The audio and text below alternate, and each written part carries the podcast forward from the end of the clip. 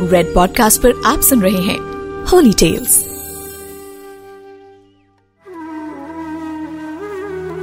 राधे कृष्ण राधे कृष्ण। द्वारकाधीश भगवान श्री कृष्ण के साथ हमेशा राधा जी का नाम आता है। कृष्ण जी ने तो अपनी लीलाओं में यह भी दिखाया है कि राधा और कृष्ण दो नहीं, बल्कि एक ही हैं। लेकिन श्री कृष्ण के साथ राधा जी का लौकिक विवाह नहीं हो पाया।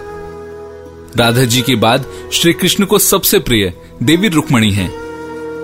मैं हूँ हिमांशु शर्मा और रेड पॉडकास्ट पर होली टेल्स में आज मैं आपको सुनाऊँगा देवी रुक्मणी और श्री कृष्ण के विवाह की वो कहानी, जिसमें श्री कृष्ण ने विवाह के मंडप से ही किया था देवी रुक्मणी का अपहरण लेकिन ये कहानी शुरू करने से पहले आपको एक और बात बताता हूँ एक कथा ऐसी भी मिलती है जहाँ देवी रुक्मणी और देवी राधा को दो नहीं, बल्कि एक ही कहा गया है।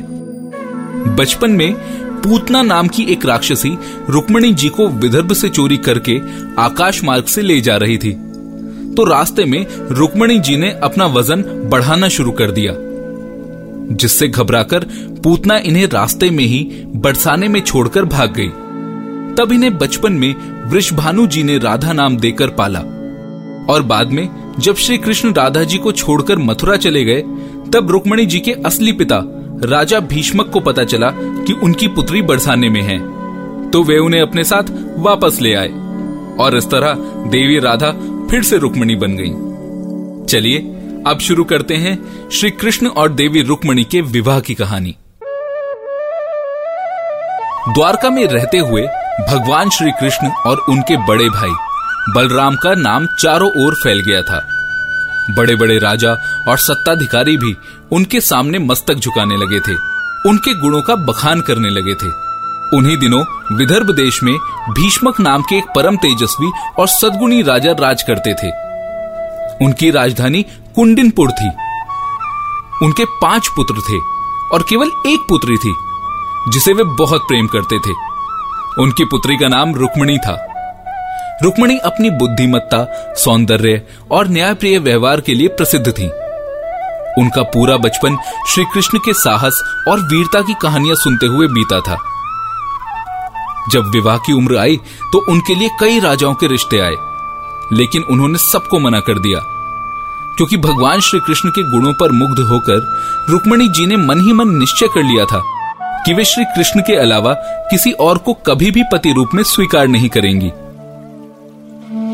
उधर भगवान श्री कृष्ण के लिए भी कई रिश्ते आ रहे थे, लेकिन सबके दिल का हाल तुरंत जान लेने वाले मुरलीधर इस बात को भी जानते थे कि उन्हें विदर्भ नरेश भीष्मक की पुत्री रुक्मणी, जो परम रूपवती और परम सुलक्षणा है, बहुत प्रेम करती हैं। पर रुक्मणी और श्री कृष्ण के विवाह में एक कठिनाई थी रुक्मणी जी के पिता भीष्मक और बड़े भाई रुक्मी का संबंध कंस और शिशुपाल से था, जो दोनों ही श्री कृष्ण के शत्रु थे इसी कारण से वे श्री कृष्ण और रुक्मणी का विवाह नहीं करवाना चाहते थे। और इन्हीं राजनीतिक संबंधों को ध्यान में रखते हुए रुक्मी ने अपनी बहन रुक्मणी का विवाह अपने मित्र शिशुपाल के साथ तय कर दिया। रुक्मणी को जब इस बात का पता चला कि उसका विवाह शिशुपाल के साथ निश्चित कर दिया गया है तो वो बहुत दुखी हुई।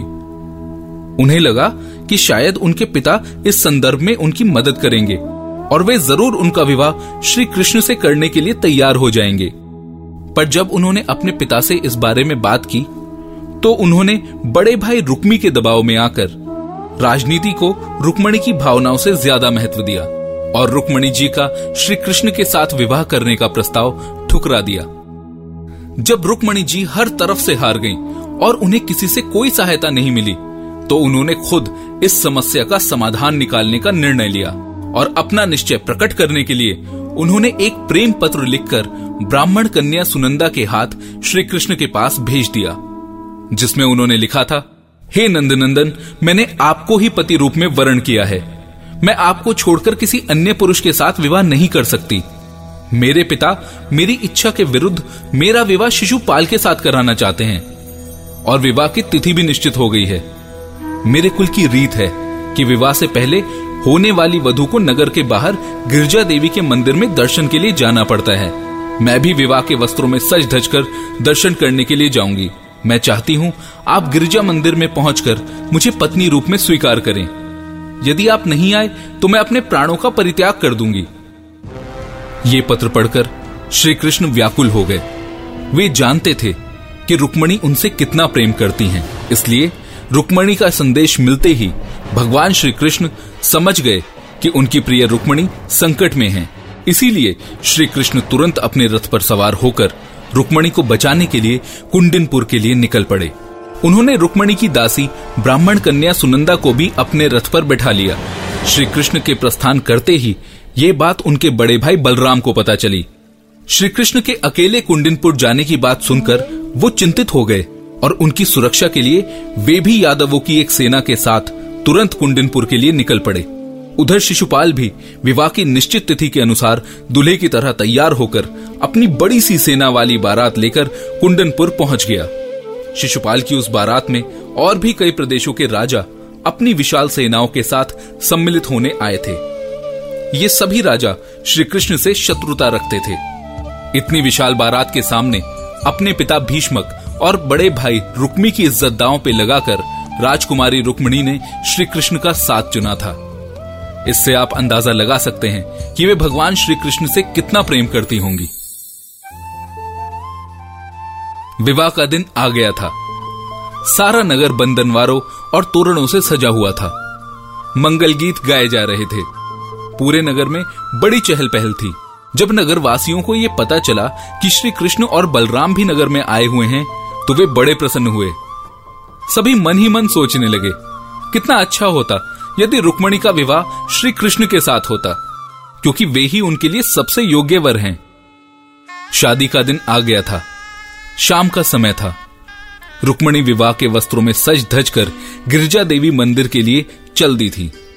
उनके साथ उनकी कई सारी सहेलियाँ और बहुत से अंगरक्षक भी थे। रुक्मणी उस वक्त बहुत उदास और चिंतित मन के साथ मंदिर की तरफ़ बढ़ रही थी। क्योंकि जिस ब्राह्मण कन्या को उन्होंने श्री कृष्ण के पास संदेश लेकर भेजा था, वो भी अभी तक वापस नहीं लौटी थी। उन्हें लगातार यही डर सता रहा था कि अगर उस रात उनकी शादी होने तक श्री कृष्ण नहीं आए तो वे क्या करेंगी? रुक्मणी जी ने गिरजा देवी से प्रार्थना की, हे माँ, तुम सारे जगत की माँ हो। मेरी भी अभिलाषा पूर्ण कर दो मैं श्री कृष्ण के अलावा किसी अन्य पुरुष के साथ विवाह नहीं करना चाहती। आप तो सब जानती हैं। मुझे कृष्ण की पत्नी बनने का आशीर्वाद दीजिए।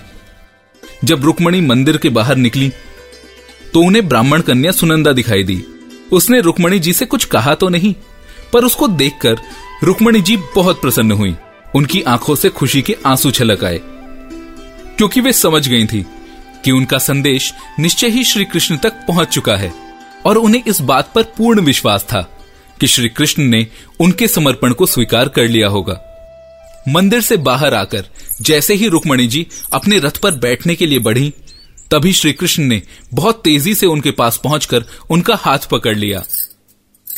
उन्होंने कृष्ण की आँखों में देखा और एक पल के लिए पूरी दुनिया रुक गई।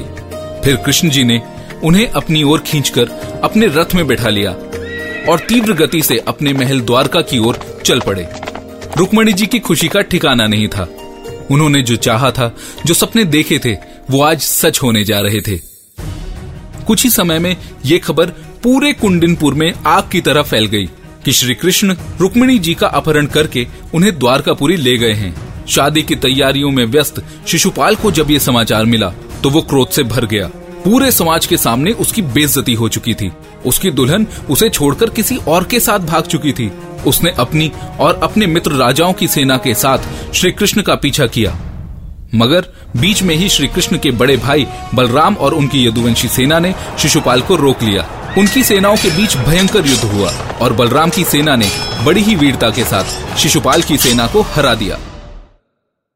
जिसके बाद शिशुपाल निराश होकर अपने राज्य में वापस लौट गया। शिशुपाल के हारने की खबर सुनकर रुक्मणी का बड़ा भाई रुक्मी क्रोध से काँप उठा।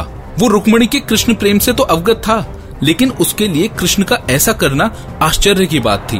उसने एक विशाल सेना लेकर श्री कृष्ण के राज्य की ओर प्रस्थान किया और ये प्रतिज्ञा की कि वो या तो श्री कृष्ण को बंदी बनाकर वापस लौटेगा, या फिर वापस कुंडिनपुर में अपना मुँह नहीं दिखाएगा।